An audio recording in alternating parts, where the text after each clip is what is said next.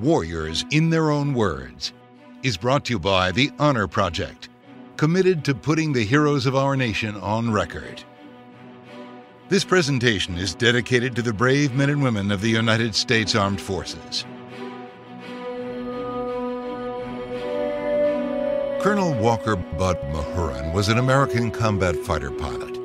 Flying P 47s with the 56th Fighter Group in World War II, he became an ace three times over in the skies over France and Germany. After the war, Mahurin remained in the newly independent U.S. Air Force. The outbreak of the Korean War in 1950 found him in the Pentagon working on new fighter aircraft procurement. The skills he exhibited in World War II would once again be tested, this time in a new arena of air warfare the jet age dogfight. We interviewed Bud Mahurin at the Chino, California Planes of Fame Museum between an F 86 and a MiG 15. What was the general state of our Air Force at that time? I think we were down to some uh, 32, 33 wings, so we were a small Air Force comparatively. Uh, flying time was, was not limited per se, but you didn't get all the flying time that you'd like to get. Uh, the same old problem existed then as probably will exist now in a sense that the nation wasn't devoting a tremendous number of dollars to building experimental aircraft and probing the future of flight. And as a result, we were again kind of staying with what we had. You were telling us that sometime in, in, in the 1948 49 uh, period, a MiG crashed in Czechoslovakia. Could you tell us that story, please? Well, it, it, I think it was in the 1949 timeframe. Uh, a, a MiG crashed in a country where they would allow our technical experts, the, the intelligence people, go in and look at it. And as a result of that, our intelligence teams went over there and examined the MiG. And I think there was a degree of uh, apprehension because instead of being a piece of machinery that was not well built or not very sophisticated, it turned out to be a sophisticated airplane. And it was equal to the kind of technique and technology that we were using in our own aircraft factories. And, and it came as a kind of a shock and was kind of an indication that it was a high performance airplane and it was going to be quite a, a combat capable flying machine. Later on, you said that uh, during the Berlin airlift, you actually uh, saw one of these in the air. Could you tell us about that? Well, I went over right at the end of the Berlin airlift and got to Berlin. And in order to do that, we had to stay within a corridor that went essentially from Frankfurt into Berlin and back. And uh, ground transportation was inaccessible. So we flew in in a DC 3, and it, it strikes me that it was a embassy DC 3 that was carrying mail and so forth back, back and forth. And on the way back, we had to pass over, I think, three German airfields that were occupied by the Russians. One of those airfields was called Zerbst and another Dessau. And on the way back to Frankfurt, I asked the pilot if he would pass over those airfields so I could take a look down below and see what was there. And uh, we hadn't made any more than about two turns, and a couple of MiGs came right alongside of us and flew on our wing for perhaps five minutes and then turned around and left. But that was the first time I had ever seen one actually in flying.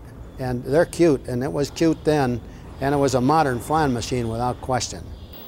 Did you think then that you would meet one of these in combat at that time? Did you, did you, did you, did you think that you would probably fly against one of these? Nobody thought much about combat, uh, aerial combat in those days because it seemed like the relationship between the Russians and the United Nations had calmed down except for the, the ruckus in Berlin, and uh, people just didn't talk about a state of war. And of course, that came when the, when the North Koreans in, invaded South Korea, that came as a shock to everybody and sort of changed our international thinking and what we were going to have to deploy to keep North Korea from conquering the South. It was a, it was a big change uh, philosophically. The Lockheed F 80, America's first real frontline jet fighter, entered service too late to see action in World War II.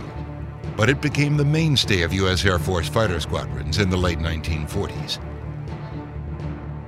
It was a straight wing design which lacked the advantage of German aeronautical research that fell into the hands of the Allies and the Russians at the end of World War II. That German research gave rise to the two primary jet adversaries of the Korean War the MiG 15 and the F 86 Sabre. Bud, tell me about the first time that, that you flew the Sabre and, and what you thought of it the first time you ever got in one. Well, I, I was in fighter requirements in the Pentagon building, and uh, in the fighter desk, you, you get involved in a lot of airplanes, and of course, this was one of them. And the first time I ever saw a model of an F 86, Dutch Kindelberger, who at that time was chairman of the board of the North American Aviation Corporation, came walking into my office in the Pentagon building, and he had a model of this airplane. And he said, You're going to buy 250 of these, and they're going to cost $225,000 a piece. Sure, fine, that's fine with me. And what had happened was that the procurement business was different then. And a company could come in and they could get uh, uh, agreement to buy an airplane like that. And of course, that ultimately ended up in a production line. Well, a guy named Frank Perigo, who I knew, uh, he was a full colonel. Uh, he commanded the first fighter group at March Air Force Base, and he got the first F 86s. And uh, I went out to visit Frank one time, and since I was a headquarters guy, I asked to fly in an 86, and I got to fly one of his 86s. And I was very impressed with it right off the bat. It was superior. There wasn't any question about it. How did it compare, say, to the F-80 or? Um... Oh, it was a Cadillac. The F-80 was limited because of its design and speed.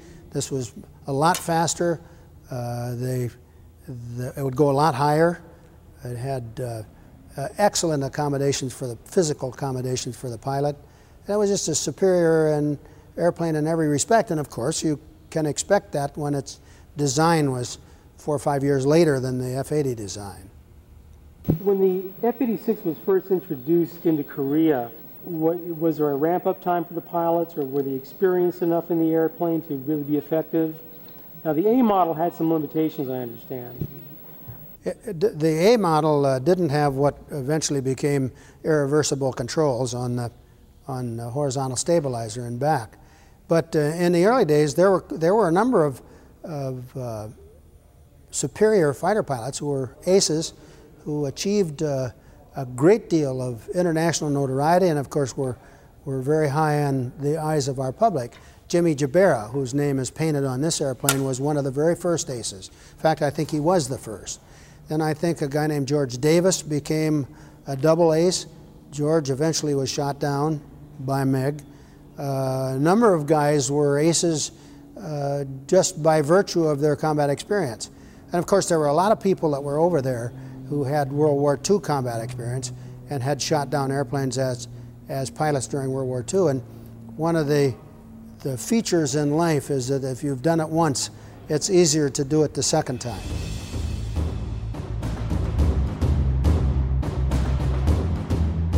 the guys that stayed in the Air Force after the war obviously were going to be the first called to go into combat again.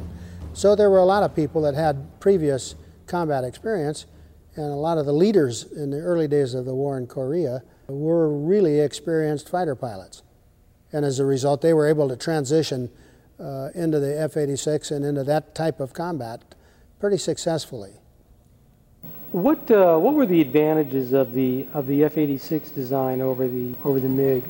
Well, the, the, the F-86, of course, was was a Cadillac compared to the MiG being a Ford, and it had all the creature comforts and had very high performance and very high re reliability, and uh, because it had boosted controls, that is to say, in our cars in the United States, uh, we wouldn't even touch a car that didn't have power steering and in effect, uh, boosted controls means that those controls are the same as power steering. And so we had a rapid rate of, of roll. We had a lot of advantages. And when we finally got irreversible controls on the horizontal stabilizer, we were able to outturn the MiG and out, out, out dive the MiG and pull out more rapidly than the MiG could uh, in a dive. And there were lots and lots of advantages. And of course, we had a radar gun sight that was a great advantage. And just in general, the airplane was just a more comfortable, satisfying, solid airplane than the MiG, uh, once we examined it, than the MiG turned out to be. Could the, could the airplane take a lot of punishment? Oh, yeah. Uh, At one point, I became uh, the commander of the 4th Fighter Group in, uh, just outside of Seoul in, in Korea, and Francis Gabreski had the 30 or the 51st Group about oh, maybe 18 or 20 miles south of us. And uh, occasionally his airplanes would get shot up and mine would get shot up. And he'd land, have his folks would land at my base because it was closer than it would be if they had to fly their damaged aircraft to his base. And overnight we would take off all the good parts of his airplanes and put them on our airplanes and put all the bad parts back on his airplanes. And he'd come up and see us and say, geez, I don't understand how that guy managed to fly home. So yes, they could, they could stand a lot of damage. And they had interchangeable parts so you could get them flying again pretty quick.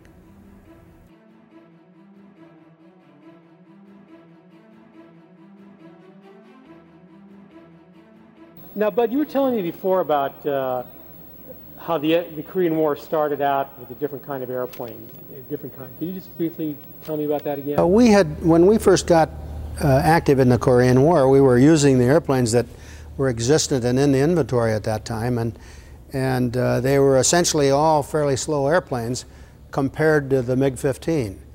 And uh, the minute the MiG-15 showed up in combat, uh, our Air Force sort of went into a panic, especially the fighter pilots, because this airplane had performance that way in advance of the airplanes that were already in Korea.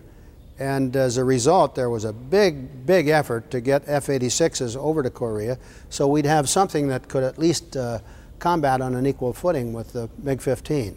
If we knew that the MiGs were, even the potential was there, why had we not brought our more advanced fighters over to the Far East? The, the trouble with all that was that, that nobody knew who, whose sides uh, were going to be taken in the Korean War. You didn't know whether the Russians were going to come in or the Chinese. Uh, we knew that the North Koreans had their own airplanes, which essentially were the same performance level as the ones we started out with in Korea. And it wasn't until our Air Force was pushing the North Koreans north that the Russian built MiG 15 started to get into the act. And, and that, of course, determined a sort of an escalation in the air because now we're starting to get involved in higher performance aircraft. And, and our nation had to match those aircraft with whatever we had that had equivalent performance.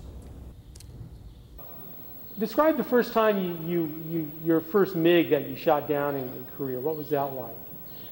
Well, th- that was not representative at all. Uh, I went over there ostensibly for a, a 90 day trial period. The war looked like it was ending, and, and I needed to get combat, jet combat experience because a lot of the younger men that were working for me had that experience and had returned from Korea. So I asked to go over, and ultimately, I suppose a half a dozen of us went over on a temporary basis, and I went to work with Francis Gabreski at then uh, the 51st Fighter Wing. And uh, I flew on Gabby's wing for maybe 10 or 12 missions, and the first time I shot down a MiG, I didn't really know that I'd shot it down. We uh, were coming back from North Korea, and I got a MiG out in front and started to fire at it, and the gun sight went out, which was typical. And and uh, when I came home, the crew chief asked if we had shot anything down, and I said no. But in the meantime, I had looked back up above the Yalu River, the demarcation line between uh, North Korea and Manchuria, and I saw three aircraft go in as flamers, smoke trails, and go down, hit the ground, and explode. And and uh, one of the captains who was flying in our flight came rushing in and congratulated me for shooting down a MiG. And he had seen that episode and had watched the airplane go back over the Yalu River and watched it go down. And uh, that isn't a whole lot of satisfaction. You'd rather see all that happen yourself, of course, but that was the first time. And, and I think uh, on those first 12 missions, I believe Gabby and I were shot at from behind 11 out of the 12 times. So it was kind of tough combat early on. You mean shot at from the MiGs? Yeah, the MiGs shot at us from from behind. We, we were greatly outnumbered, all during the Korean War. And in the early stages, when the F 86 first got into combat, we had uh, two fighter wings that had F 86s. Uh, one of the wings had two squadrons and the other had three, which in essence meant that there were approximately 125 F 86s assigned. That didn't mean they were all in commission. And we could look across the Yalu River and we could count about 1,500 MiGs on several airfields in Manchuria. So we were greatly outnumbered. And so initially, when we went into combat, we were sort of deluged by, by numbers of MiGs coming after us. And uh, that probably was the major reason that, that the first dozen missions that I flew with Gabby, I thought, boy, this is different. This is some kind of new war.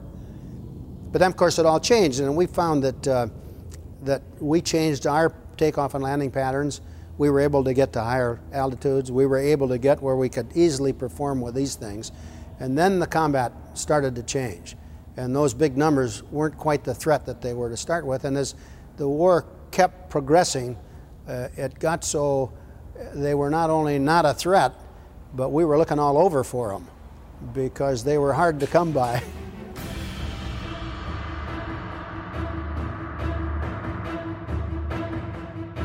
The MiG was designed to be an interceptor, which meant that it could climb to altitude and go to a high altitude, and it had very high speed. And uh, it really didn't have an advantage against the F 86 uh, other than to say that it was lightweight, good maneuverability, and so forth. But we were flying a Cadillac. We had everything that we needed. We had air conditioning in the cockpit. We had boosted, hydraulically boosted controls, so it was easy to fly the airplane. Uh, we had excellent equipment, excellent personal equipment, and whatnot, and we knew that people flying the MiG didn't have those same capabilities. This was an uncomfortable airplane to fly, and it was uncomfortable in a sense that, that it would ice up uh, at high altitude, it was hot, and, uh, and you just didn't have the capability that the F 86 had. And we were willing to sacrifice a few little things in order to get that luxury, if you can call it that. And uh, these people weren't willing to sacrifice their lightweight and their interceptor performance. What about the armament? Now, the, the, the F-86 had a essentially a World War II gun platform, 650 caliber guns. This thing had some 23 millimeters and 37 millimeter. The MiG with its uh, cannon was very slow firing, and the cannon had a not only a slow rate of fire, but also uh, it didn't have a big range. And so the MiG had to get close to, to the enemy in order to, to have damage. The machine guns were different. They were pretty much like the F 86, but the F 86 had six of them. We had a high rate of fire, we had lots of ammunition, and uh, it was a better gun platform than this one. There was a difference in a sense that this airplane had a, a gun platform that would lower to the ground for maintenance, and it had easy maintenance. On the other hand, we had to open up the side of the fuselage to maintain our guns. Another innovative design, and there were a lot of innovative designs in the little MiG-15 uh, that we that we didn't agree to because we were more sophisticated in our production. The other thing that I noticed immediately is that the MiG-15 has got a uh, the, the wing is, is in the middle of the fuselage. The F-86 is uh, on the bottom of the fuselage. The MiG has a high T-tail. For some reason or other, the uh, Russians put their horizontal stabilizer at the top of the rudder. And uh, as a result of that, at high angles of attack, when the airplane was, was really pitching up high, the airflow off of the main wing would blanket out the horizontal stabilizer. And as a result, the pilot would lose control. And if he ever lost control to the point where he got in a flat spin, he was unable to recover from a flat spin. And we had any number of instances where uh, our own combat pilots would see a MiG go into a spin and see the pilot, pilot bail out. And, and we didn't have that problem with the F 86. The, uh, the MiG uh, uh also uh, had swept wings, and uh, they had a little aerodynamic problem in that the flow coming off of the fuselage would have a tendency to flow out toward the wing tips and as a result, they had to put uh, what they called fences on the wings to keep that flow directed directly aft of the, of the wing itself. Was this a function at a, at a higher sweep angle than the F-86, the wing? No, I think the sweep angle was essentially the same. Uh, essentially, maybe a few degrees one way or another. Didn't have anything to do with that. I think it had to do with the fuselage design. If you notice the MiG, it's kind of fat fuselaged, and I think the F-86 had a little more straight line fuselage, and, and as a result, we didn't have spanwise flow th that we knew of.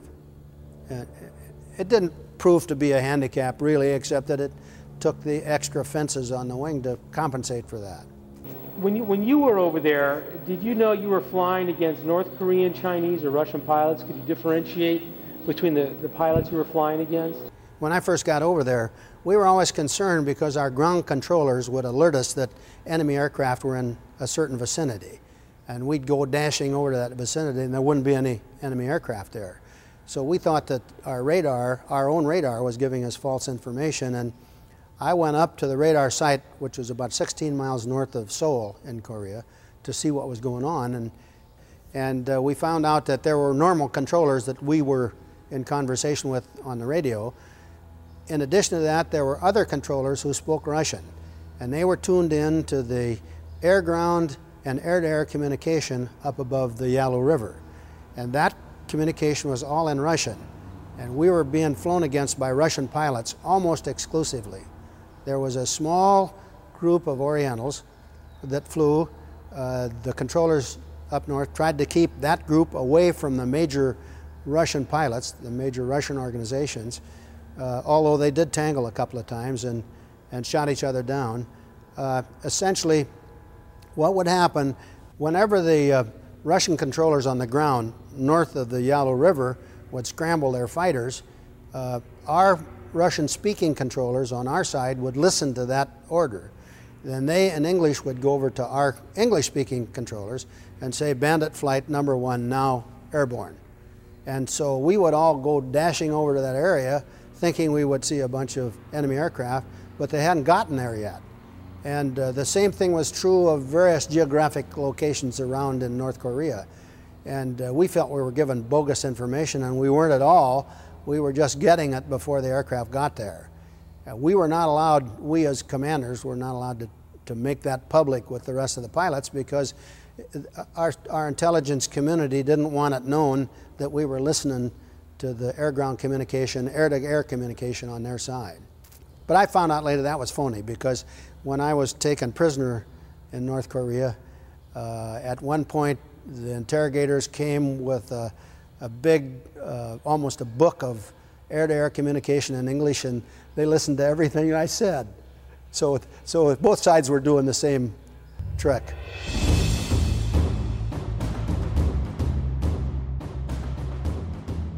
The, the Russian pilots, definitely you knew they were not wearing uh, G suits. Is that why they, they maneuvered the way they did? I can't say definitely that I knew they were not wearing G suits. Uh, I never had a chance to talk to them, but I'm certain that they weren't in a sense that uh, they, they just weren't up to that standard of, of uh, equipment, flying equipment. They just didn't have the, the flying equipment that we had. And uh, so they couldn't pull the G that you guys could unless they were young sprogs who were in good physical shape.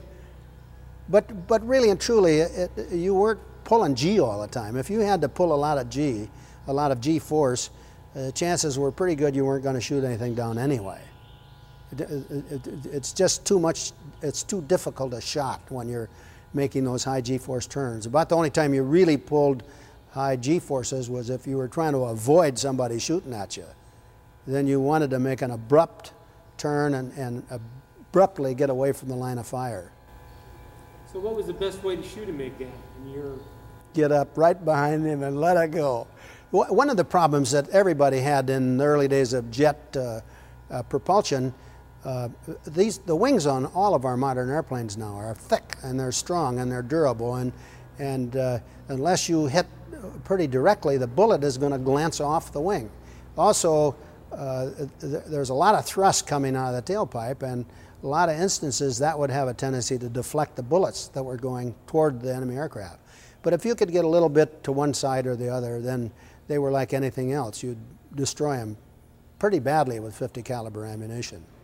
Were most of, did you, you thought within a, a thousand feet, you'd close within under a thousand feet, 1500 well, generally the the bore sight, in other words, where the guns all converged, was probably out there about 600 yards. And, and they converged and then they widened out again. The, the object, obviously, was to get as close as you could to the enemy aircraft because that's when you were going to have the most effectiveness. But bear in mind that battle area was small, and these airplanes are all fast, and, and uh, it, it, it, was hard to get close unless you had pretty good uh, position on them.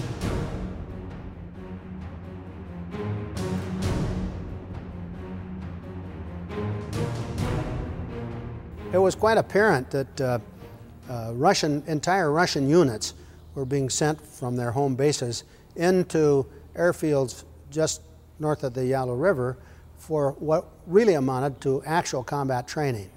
And uh, for a week or so, once they came in, uh, they would fly across the river and look around.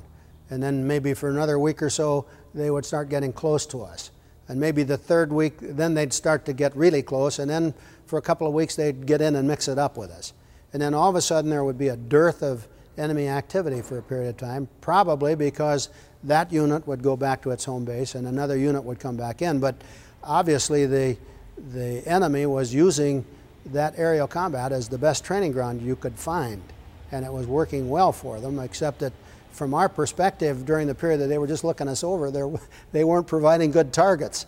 But when they wanted to mix it up, then it was different, and, and they were good targets. And quite obviously, uh, it, it, in my perception, the combat average ended up where it was somewhere around 12 to 1. In other words, we shot down 12 MiG 15s for every one of our aircraft we lost. So obviously, the skill levels were completely different. And obviously, the, the, the aircraft had a certain amount to do with that too. But it was an indication that uh, there, were, there were novices flying against us for periods of time. By the way, when they had the Oriental pilots up, they the Russian controllers on the ground would refer to them as the Koshun flight, and I think that word in Russian is kite. And when our controllers would hear that in Russian, they'd call us right away and they'd say, jackpot flight now in the air. And then we'd really scurry around trying to find those guys because they were not, they weren't uh, any good at all. But only the, only the flight commanders, the, the flight leader knew that, that that they had intelligence that these were Chinese pilots? No, to, to start with, uh, I'm sure that our intelligence community knew that, but they didn't reveal that to us everyday pilots. But when, when you said your controllers would refer to jackpot flight now in the air, well, the, you knew that they were Chinese. Sure, because the, they had to be directed in a different language than the Russians. They had to have controllers that would talk whatever, either North Korean or Chinese to those pilots, and Russian guys that would talk to the Russian guys. And the, the Oriental controllers always had to make the, the Russian controllers aware of what was going on because the pilots themselves couldn't talk to each other, different languages. And when they did, on a couple of occasions, they got tangled up and, and MiG shot down MiGs. And, and so it was obvious that this was a dilemma for him.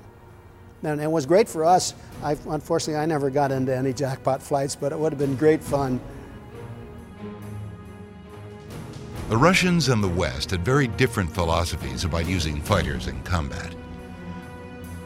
The Western tradition championed aggressiveness and freedom of flight leaders, the shooters, while the wingmen protected their rear ends. The Russians demanded strict adherence to ground-based controllers frequently using diving slash attacks and retreating as fast as they appeared.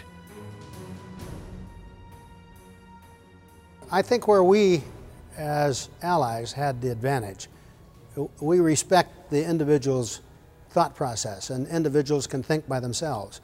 In Russia, especially during World War II and, and subsequent years, the guy on the ground had the authority. And he had an army background because they called their units uh, Army derivation.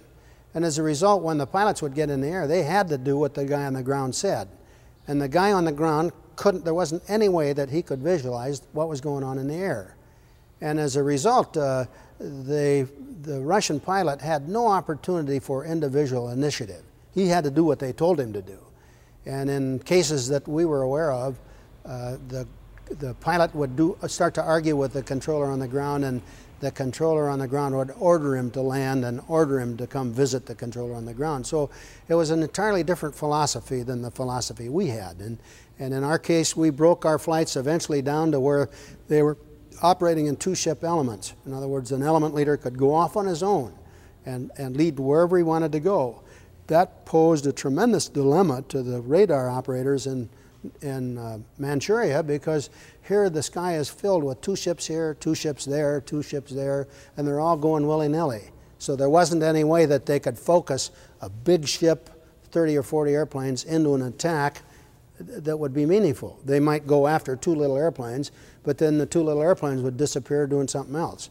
So it was a tactic that the Russians never adapted to. They always fought a la World War II, where they got big units together, had big units flying down into North Korea, and big units that turned around and went back home. And uh, I think that has changed. My guess is in the last maybe 20, 15, 20 years with Russian philosophy. Now, when we talk to Russian pilots, they're allowed a little bit more uh, individual discrimination on where they go and what to do. It isn't totally ordered from the ground. But then again, there was a problem with all that. You had to have tight control, or those pilots were going to jump into their airplanes and land in Japan or someplace else where they could get off free. When, when you were over there, the, the, there was a lot of MiGs flying, so you, you found them at all altitudes. You didn't have to go high or low, or were they, were they, where were the MiGs flying in general? In, in, in general, they used, our air forces used the F 86 to keep the MiG force from flying down into North Korea to intercept our ground support aircraft, the ground people who were diving, uh, dive bombing, strafing trains, and that sort of thing, lower performance aircraft. Uh, we, were, we were supposed to keep the MiG 15s away from them. The net result of that, because the MiG has short range, uh, they were pretty much at high altitude all the time, and they were pretty much up there where they were fighting with us. Very seldom did we see them down at low altitude and I don't know of any case where MiGs came down and strafed anything on the ground. So they're pretty much high altitude. They're interceptors. And, and we, of course, uh, were considered to be interceptors too. Although eventually, when the F 86F came into, into combat over there, they were able to carry bombs. But I understand that uh, the F 86A also had provisions for to carry. They all did, but, uh, but nobody, we hadn't done that before. And I ran the first five bomb carrying missions with F 86s uh, when I was a group commander of the 4th Fighter Group. And we had to go back to Japan and get all the ancillary equipment that it took, bomb racks and whatnot, in order to carry the bombs. And then we really didn't have a good feel as to how big a bomb we could carry and how far we could carry it.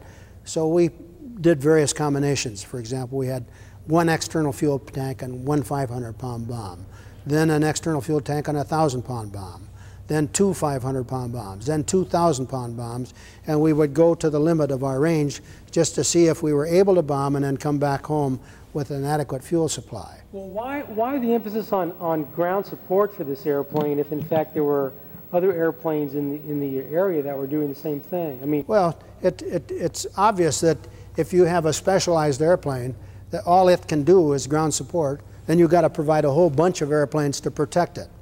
If the airplanes that are doing ground support can protect themselves, you don't need those other airplanes. It's an economic measure whereby you get one airplane to do the whole job and you don't have to have a whole bunch of other airplanes along that have less performance that can't do that kind of a job. And uh, uh, having the F 86 as a dive bomber said that if you got uh, intercepted by MiGs, all you had to do is drop the bombs and fight them off. Whereas in a in the case of a slower airplane, they drop the bombs and they're still at a terrible disadvantage because they don't have the performance. Was it was the Sabre was it used widely in the Korean War in that in, in that uh, respect as a dive bomber? Yeah, as soon as as soon as they sent 86Fs into the theater, now equipped to carry both bombs and external fuel tanks, then it was used as a as a dive bomber and an interceptor. Uh, I, I think the uh, the North American company produced seven or eight hundred of F-86Fs that had that capability. And it would carry what two 500s? Two 500s or two 1,000 pounders, and it could carry a lot of weight. It just it, nobody had thought of it in those terms, and and once it was accepted as a dive bomber, then it was useful and. And uh, you could use it both as a ground support airplane and as an interceptor. It worked out very well.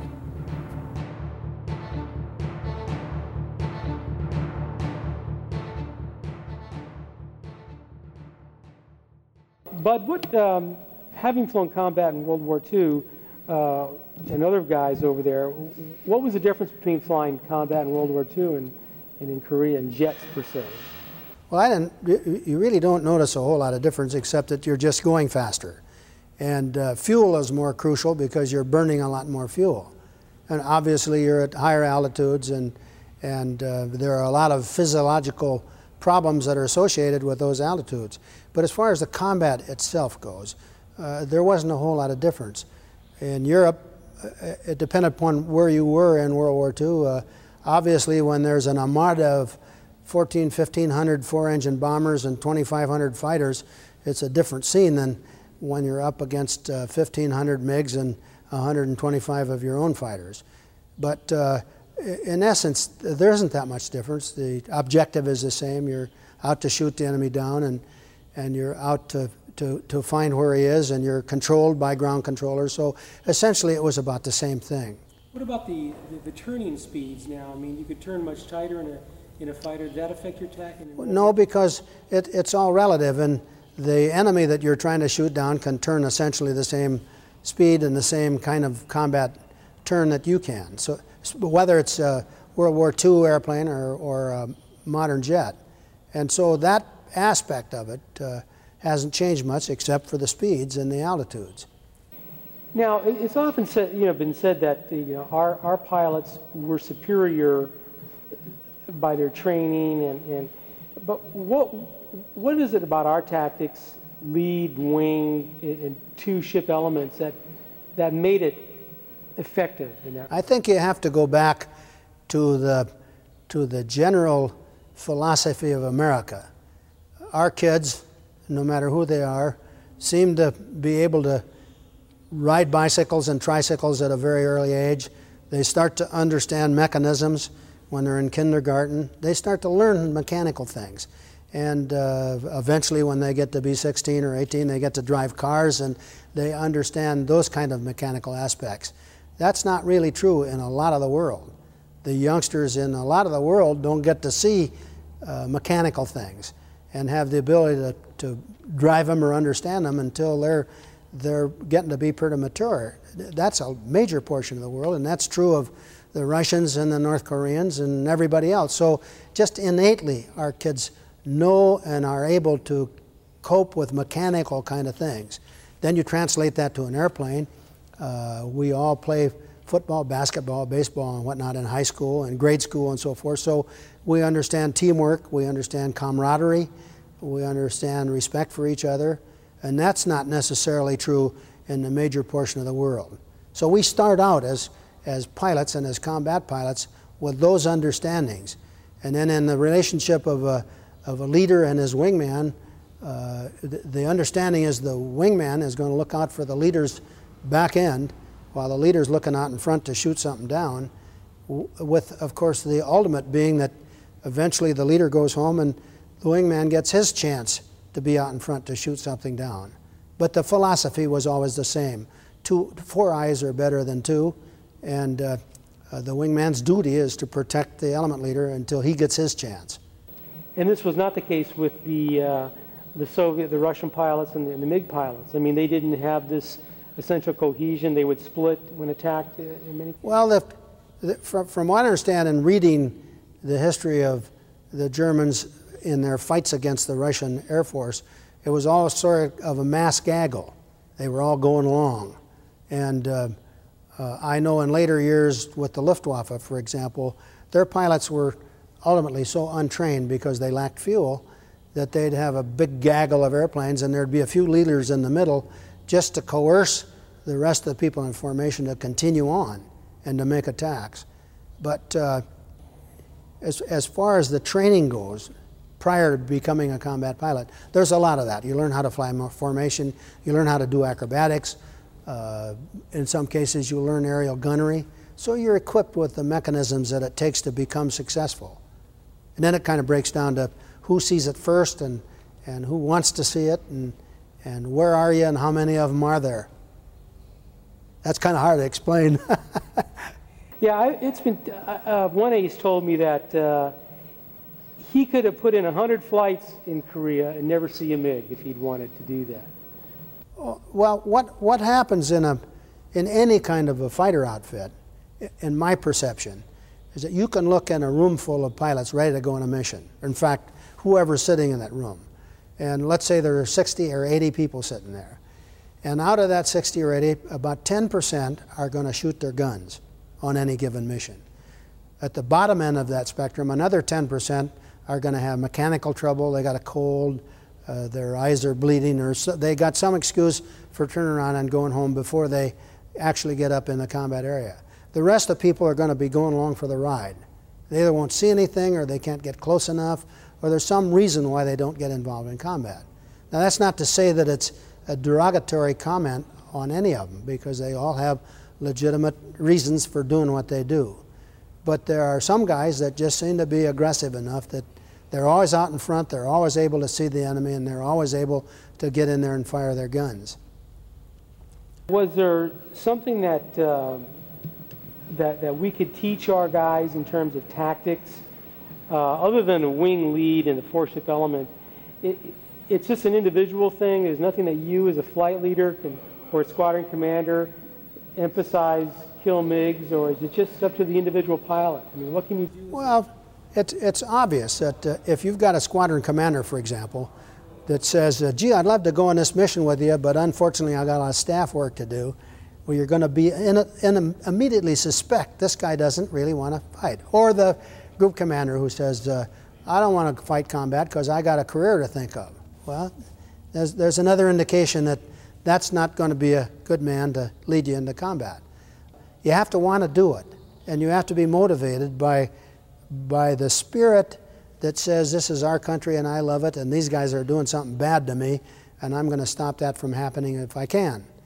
And then that spirit, of course, uh, is magnified by the, the relationship you have with everybody in your organization. The ground crews are always excited when their pilots have done some good, some good uh, combat work. Pilots are always proud when they can come home and say they fired their guns. There's always an adulation aspect that's very important and leads guys to go out and get in front and perform well. And uh, the only difference between this and, and being a 300 plus hitter in baseball is that you can get killed at, do this, at this game. And, and that kind of makes the cheese a little more binding. I don't know if you remember the incident, but Boots Blesse told me the first time he fired on a MiG, he was on your wing, and um, they were coming back, you were coming back from a flight and, and you, you spotted some MiGs and uh, Blesse wanted to go ahead and you said, no, don't do it. Don't, don't attack. And, and uh, but anyway, Blesse went in anyway. Do you remember uh, what happened there? It wasn't, in my perception, it wasn't quite like that. It was very close. Uh, I had Boots fly my wing, oh, my guess is six or eight times when he first got back to Korea. That was merely because we'd been in combat and there was a lot to catch up on. And that's the best way to, to get a pilot uh, oriented as to what's going on. And I, the, the, first time that we went up and saw MiGs, he was flying my wing, and they're up in front of us, and they're turned around and they're heading back to the border to the Yalu River. And we're at altitude, and, and uh, we're chasing them and the, the difference in speed wasn't great enough. It, was, it took a little while to close on a, on a MiG-15, and we're gradually closing, and Boots is saying to me on the radio, Colonel, I'm going to get me a MiG. I said, wait a minute, Boots. Said, no, Colonel, I'm going to get me a MiG, and he keeps thinking that he's going to shoot a MiG down because we are closing, but very slowly. And finally, I said, just hold your fire, and Boots fired. Well, what happens in any of these airplanes? You fire the guns, you slow down about 30 or 40 miles an hour just from the recoil of the guns. Well, that automatically put us all out of range because Boots fired, his airplane slowed down, and there went the MiGs. So to me, it was a, it's a pretty good uh, uh, indication that don't fire till you can see the whites of their eyes. So what, what was the debrief like that that day?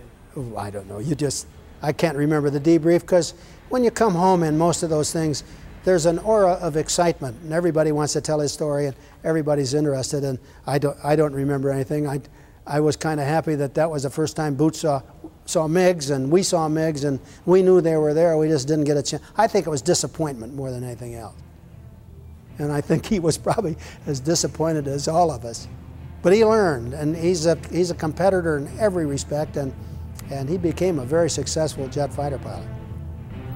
Around 10,000 BCE, families and tribes of the ancestors to the people of Britain would arrive in the southern part of the island after crossing from land that bridged from Europe. The Welsh built houses, communities, kingdoms, and continued to survive through Romans, Saxons, Danes, and Normans. The language and culture influenced by these sources continued to change and thrive, becoming ancient and modern at the same time. Join me as we travel through the history, meeting the kings, queens, nobles, and everyday people that create and grew modern Wales from the seeds of the ancient past. Croeso, and welcome to the Welsh History Podcast. The Americans soon understood that in order to get more than a fleeting shot at red stars, they would have to venture where the MiGs lived, above the Yalu River in China.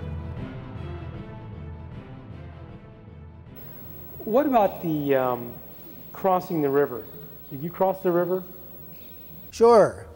Everybody up there, all the fighter pilots, resented the fact that that was a sanctuary north of the Yalu River. And, and uh, Gabreski and, I was flying with Gabby at the time. We made, uh, with four other guys, the first penetration above the river uh, that, that, to our knowledge, had been done.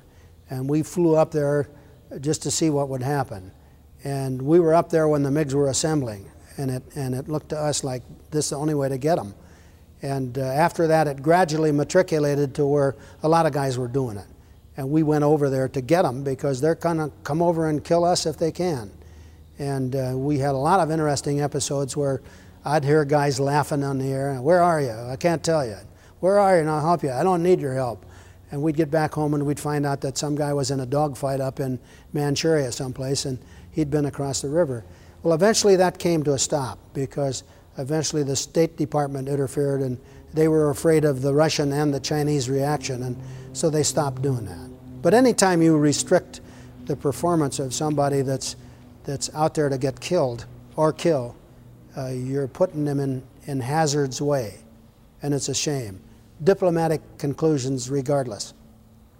So, I mean, it was an open secret that everybody was going across the, well, there were some who preferred not to go across the river, but, but the general consensus was if you wanted to get MiGs, that's where you had to go. I can, I can address that. Uh, we got a call one day from our commander, who was then uh, General Frank Everest, to come to 5th headquarters immediately, every group commander. So we all went there and went to his conference room, and he came storming into the conference room and started to pound the table. You guys are crossing the river, and by God, I won't have this. I'll court martial, and all that kind of stuff. And what had happened was that one of our young pilots had taken off from Gabby's base with his identification friend or foe uh, equipment working, and General Everest had been in the combat ops room and he had watched this guy go across the river up to Mukden, about 200 miles north of Manchuria, circle Mukden twice, and then fly back down again. And he said, By God, we're not going to have it. It's illegal. You're crossing the river and it's got to stop. And with that, he called attention, and we all stood up, shaking in our boots, and he went out the door, slammed the door, pulled the door open again, poked his head back, and he said, uh, If you're going to do it, turn off the IFF set. And slammed the door and left. See, well, that was sort of a carte blanche. Uh, uh, if you keep it quiet, go ahead and do it. But ultimately, they did stop that, and ultimately, we quit doing it. And it turned out that the, the Joint Chiefs had uh, approved what they called hot pursuit. If you were chasing a guy, go get him. But uh, the the proof of hot pursuit was one of those nebulous things, and you could be in hot pursuit as long as you were close, no matter where the guy was.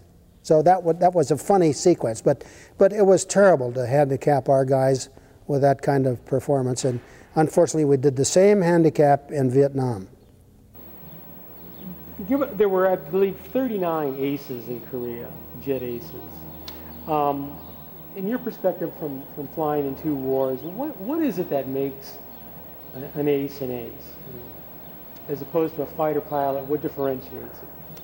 Well, you got to want to do it to start with, and you have to be motivated by a sense of loyalty and patriotism and and the ability to win and so forth. So there's a motivation factor that's that's very very heavy. And of course, down in there, someplace at the bottom, there's the perception that if you're a successful fighter pilot and you're shooting on airplanes, it can't hurt your career. So it, and, and it's peer pressure if you're flying with a 75 other guys and, and you think you're a better pilot than they are, this is proof. And so the peer pressure kind of says, let's go ahead and do that. There's a lot of glamour attached to it. Well, what about the? I mean, I know I know Joe McConnell was apparently a very. He took a lot of risks. I, I understand that. Uh, he ultimately he became. Well, you flew with him. What about Joe McConnell? I don't remember. Of course, in, in back home in the United States, you don't see those kind of risks, and I don't remember flying with him. He was in one of my squadrons, but uh, uh, those risks can get you too. George Davis, who I said was one of our earlier aces, he got so caught up in becoming an ace that he got in between uh, two flights of MiGs and was shooting at the first flight, and the flight in back of him shot him down, and he got killed. So the, there's that pressure too. You can you can over excel, and you can get shot down just as easy as you can shoot down, and uh, uh, there's so many factors that are involved. A lot of guys will claim they were good because they could see a long distance. I wore glasses, so I could see just as long as anybody could, as long as I was wearing glasses. But uh, it, you have to want to do it. And uh, I know in, in Europe, I recognized right off the bat that Hitler was a bad guy and so was Mussolini. So when I was over there, I felt obligated as an American citizen to do something about that from my little small perception as a, a pilot in the cockpit of an airplane. And I saw a lot of bombers get shot down and they were hurting our guys. And, and you have a tendency to go in and help your pals and help your friends, even though you don't know them. And that was pretty much what it was. Bud Mahurin downed three MiGs in Korea before catching the so-called Golden BB, not from a MiG, but ground fire. He spent 16 months in captivity and was subjected to so-called enhanced interrogation techniques used to great effect by the Chinese during the Korean War. In the U.S., it was called brainwashing. He returned home in September 1953. He left the Air Force in 1956, entering a second career, the aerospace industry. Bud Mahurin is credited with 24 aerial victories. He's the only American fighter pilot to score kills in the European theater, the Pacific theater, and in Korea. He died in California on May 11, 2010.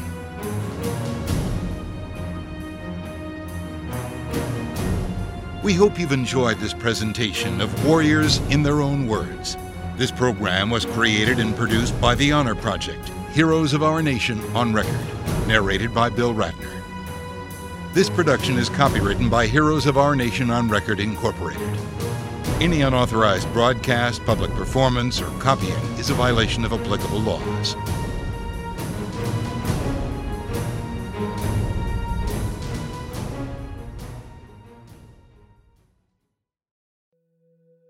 It was said that on the ship that traveled to the POW camp, the conditions were so horrible and the hold was so crowded that men would simply die standing up.